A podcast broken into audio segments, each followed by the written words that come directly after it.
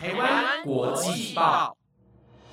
，The Taiwan Times 制作播出，值得您关注的国际新闻节目。欢迎收听台湾国际报，我是若晴，马上来带您关注今天九月二十八号的国际新闻重点。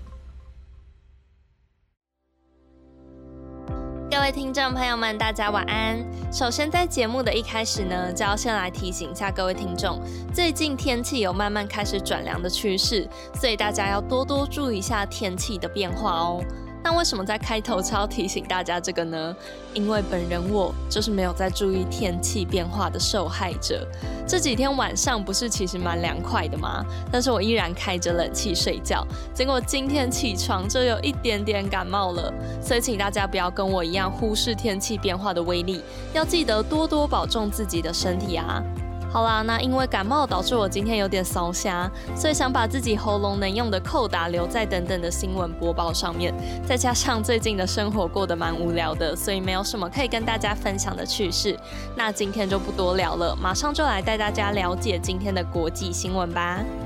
今天要带大家来关注北韩在联合国发表的一些声明内容，以及和科技界的龙头 Google 有关的新闻，还有关于全世界都非常热爱的 IKEA 鲨鱼娃娃，在英国居然传出要停产了，这到底是怎么回事呢？马上就让今天的台湾国际报带您一起来了解吧。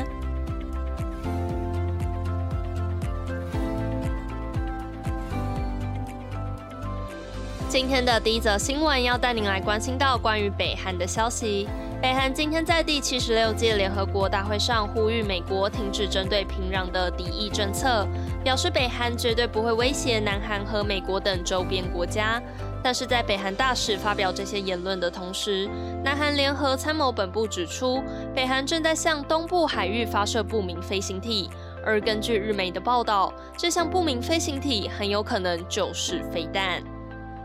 在这次的第七十六届联合国大会中，关于北韩的核武议题也是重要的讨论事项之一。各国也都针对北韩的核武发展表达了看法。而在今天，北韩驻联合国大使金星也在大会上发表了北韩的立场。金星大使表示，没有人可以否定北韩拥有自我防卫和测试武器的权利，也强调是因为美国对北韩的敌意政策，才导致南北两韩关系恶化。以及让北韩必须继续发展核武自保。不过，金星也声明，北韩制作核能武器的举动只是在维护国家的和平，永远不会侵犯到邻国的安全。但是矛盾的是，在金星做出这些保证的时候，南韩合同参谋本部发出通报，表示北韩朝东岸外海发射了某项不明飞行物体。日本防卫省也警告，北韩这次发射的可能是弹道飞弹。并表示，如果真的是飞弹的话，北韩已经违反了联合国先前禁止北韩进行飞弹试验的决议，而这也是北韩这个月以来第二次对日本发射飞弹了。这也让外界现在对于北韩今天在联合国所做出的承诺都抱有高度的存疑，纷纷表示未来会继续密切的观察北韩核能武器的动向。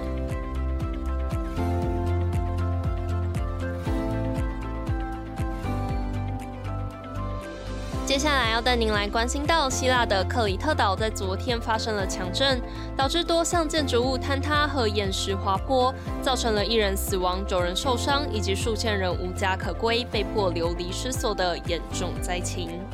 希腊的第一大岛克里特岛在昨天发生了瑞士规模六点五的极浅层强震。在地震的当下，有一名男子正在从事教堂维修的工作。而遗憾的是，这座教堂因为承受不了强震的摇晃坍塌了，导致这名男子被受困在教堂内，最后不幸死亡。但是这场强震造成的损害远远不止如此。除了有人员伤亡的灾情传出以外，克里特岛内的阿卡洛霍里村有八十帕的房屋也严重受损。而且因为现在克里特岛内还是余震不断，房屋和建筑随时都还有可能再度坍塌，导致现在阿卡洛霍里村大约有四千八百位居民被迫撤离，无法回家。而针对这些无家可归的居民，阿卡洛霍里村的社区主席格格洛说明，已经开放村内大型展览中心作为避难场所。民防部长斯蒂利亚尼德斯也表示，将会对这些暂时无法回家的居民提供饭店房间，以及搭建两千五百个帐篷，让他们至少有地方可以过夜。而消防部门现在也正在将三十个备有救难犬和专业设备辅助的救难小组运送到受灾区支援，希望能帮助居民们可以尽快回到自己的家园。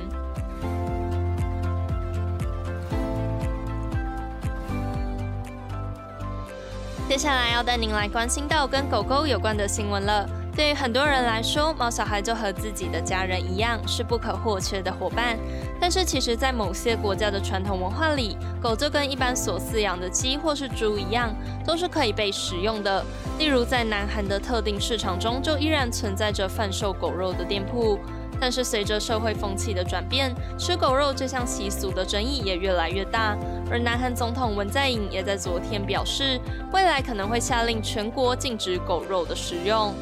南韩吃狗肉的习俗是从很久以前就开始流传下来的。老一辈的南韩人民认为吃狗肉可以补身体，因此会大量的食用。但是随着动保意识的抬头，越来越多人认为吃狗肉是一种不文明的象征。所以近年来，许多南韩民众反对吃狗肉的文化，纷纷向政府表示应该要立法让这个习俗完全消失。而南韩总统文在寅也在昨天宣布，未来将考虑下令全国禁食狗肉。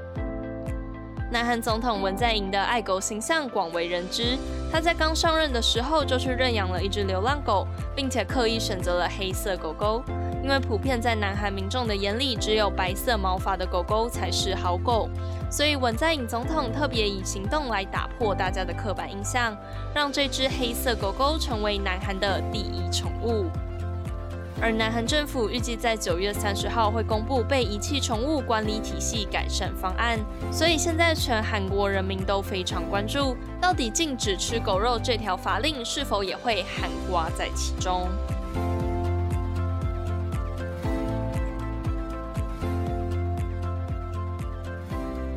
下一则新闻要带您来了解到和科技龙头 Google 公司相关的新闻。Google 在二零一八年的时候被欧盟以用不正当的手段巩固在搜寻领域中的主导地位为理由，开罚新台币大约一千三百八十五亿的巨额罚款。而 Google 表示，这个惩罚毫无法律根据，并在昨天进行上诉，要求推翻欧盟的这项决定。欧盟在二零一八年的七月就对 Google 寄出这项巨额罚款，因为欧盟调查出 Google 在和手机制造商签约的时候，都会要求厂商在申请 Google Play 商店的同时，也必须绑定 Google 的搜寻引擎和网页浏览器等等，让 Google 能确保从 Android 设备上的流量都会跑到自己的搜寻引擎。而欧盟认为 Google 的这种行为限制了竞争对手的发挥空间。并让消费者没有办法自由多元的市场可以做选择，严重违反了欧盟的反垄断法规，所以才决定做出如此巨额的罚款。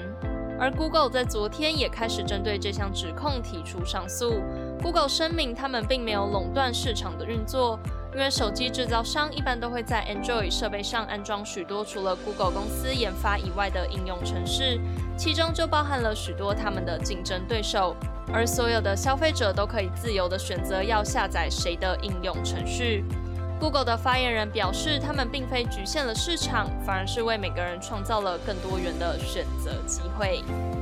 但是不论最终的判决结果为何，根据专业人士分析，这笔看似天文数字的罚款对于 Google 来说其实只是九牛一毛。所以现在外界大多也都认定这场官司并不会对 Google 科技龙头的地位有所影响。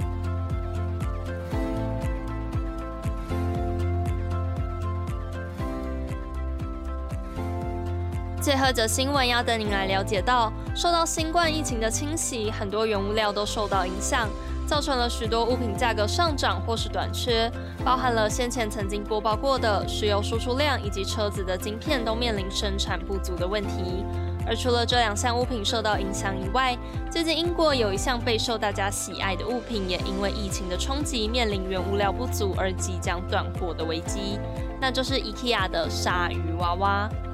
IKEA 的鲨鱼娃娃在全球都非常的热卖。但是最近有英国网友发现，鲨鱼娃娃突然从英国的 IKEA 官网中下架。而对此，英国 IKEA 官方账号在推特上说明，因为全球供应链受到疫情的冲击，鲨鱼娃娃目前正在缺货当中，也不知道什么时候会重新上架，更表示在二零二二年的四月会完全的停产。而这则贴文一出，也引起了英国网友的热烈讨论。许多人都不能接受英国之后再也没有鲨鱼娃娃，所以纷纷在自己的推特上发出之前购买鲨鱼娃娃的照片，呼吁英国 IKEA 不要停产鲨鱼娃娃，并到请愿网站中发起联署，希望能阻止 IKEA 灭绝鲨鱼娃娃的行动。而“拯救莎莎抱枕”这个词，甚至还成为了推特上的热门标签。不难看出，英国民众对于鲨鱼娃娃的狂热。但是，除了英国民众以外，全球的沙粉们其实都很担心自己国家的 IKEA 也会决定停产鲨鱼娃娃，于是大量的涌入自己国家的 IKEA 官网询问。对此，美国的 IKEA 也已经发表声明，他们并没有要停产的打算。而台湾的 IKEA 官网账号虽然还没有做出回应，但是在官网中还是可以看到鲨鱼娃娃的购买链接，而这也让台湾的沙粉们稍微的安下心来。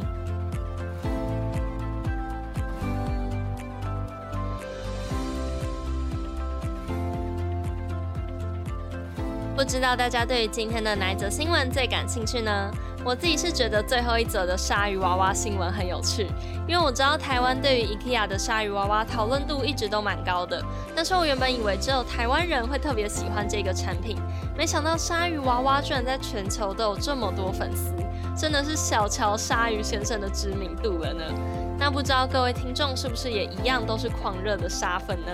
欢迎来台湾国际报的 Apple Podcast、IG 或是 FB 留言告诉我哦。以上的新闻内容借由了台湾 Times 制作播出，感谢各位的收听。那也想再次提醒下各位听众，我们从这个礼拜开始啊，会固定在每周日的中午十二点加开一个关于深度分析的新闻专题。如果大家觉得光听平常的即时新闻不够过瘾的话，则千万不要错过这个新专题哦。那也感谢大家一直以来对我们的支持，我们一定会变得更好，再请各位多多指教喽。好啦，那今天的台湾国际报就暂时告一个段落了。再次感谢各位的收听，我是若晴，我们下个礼拜二见。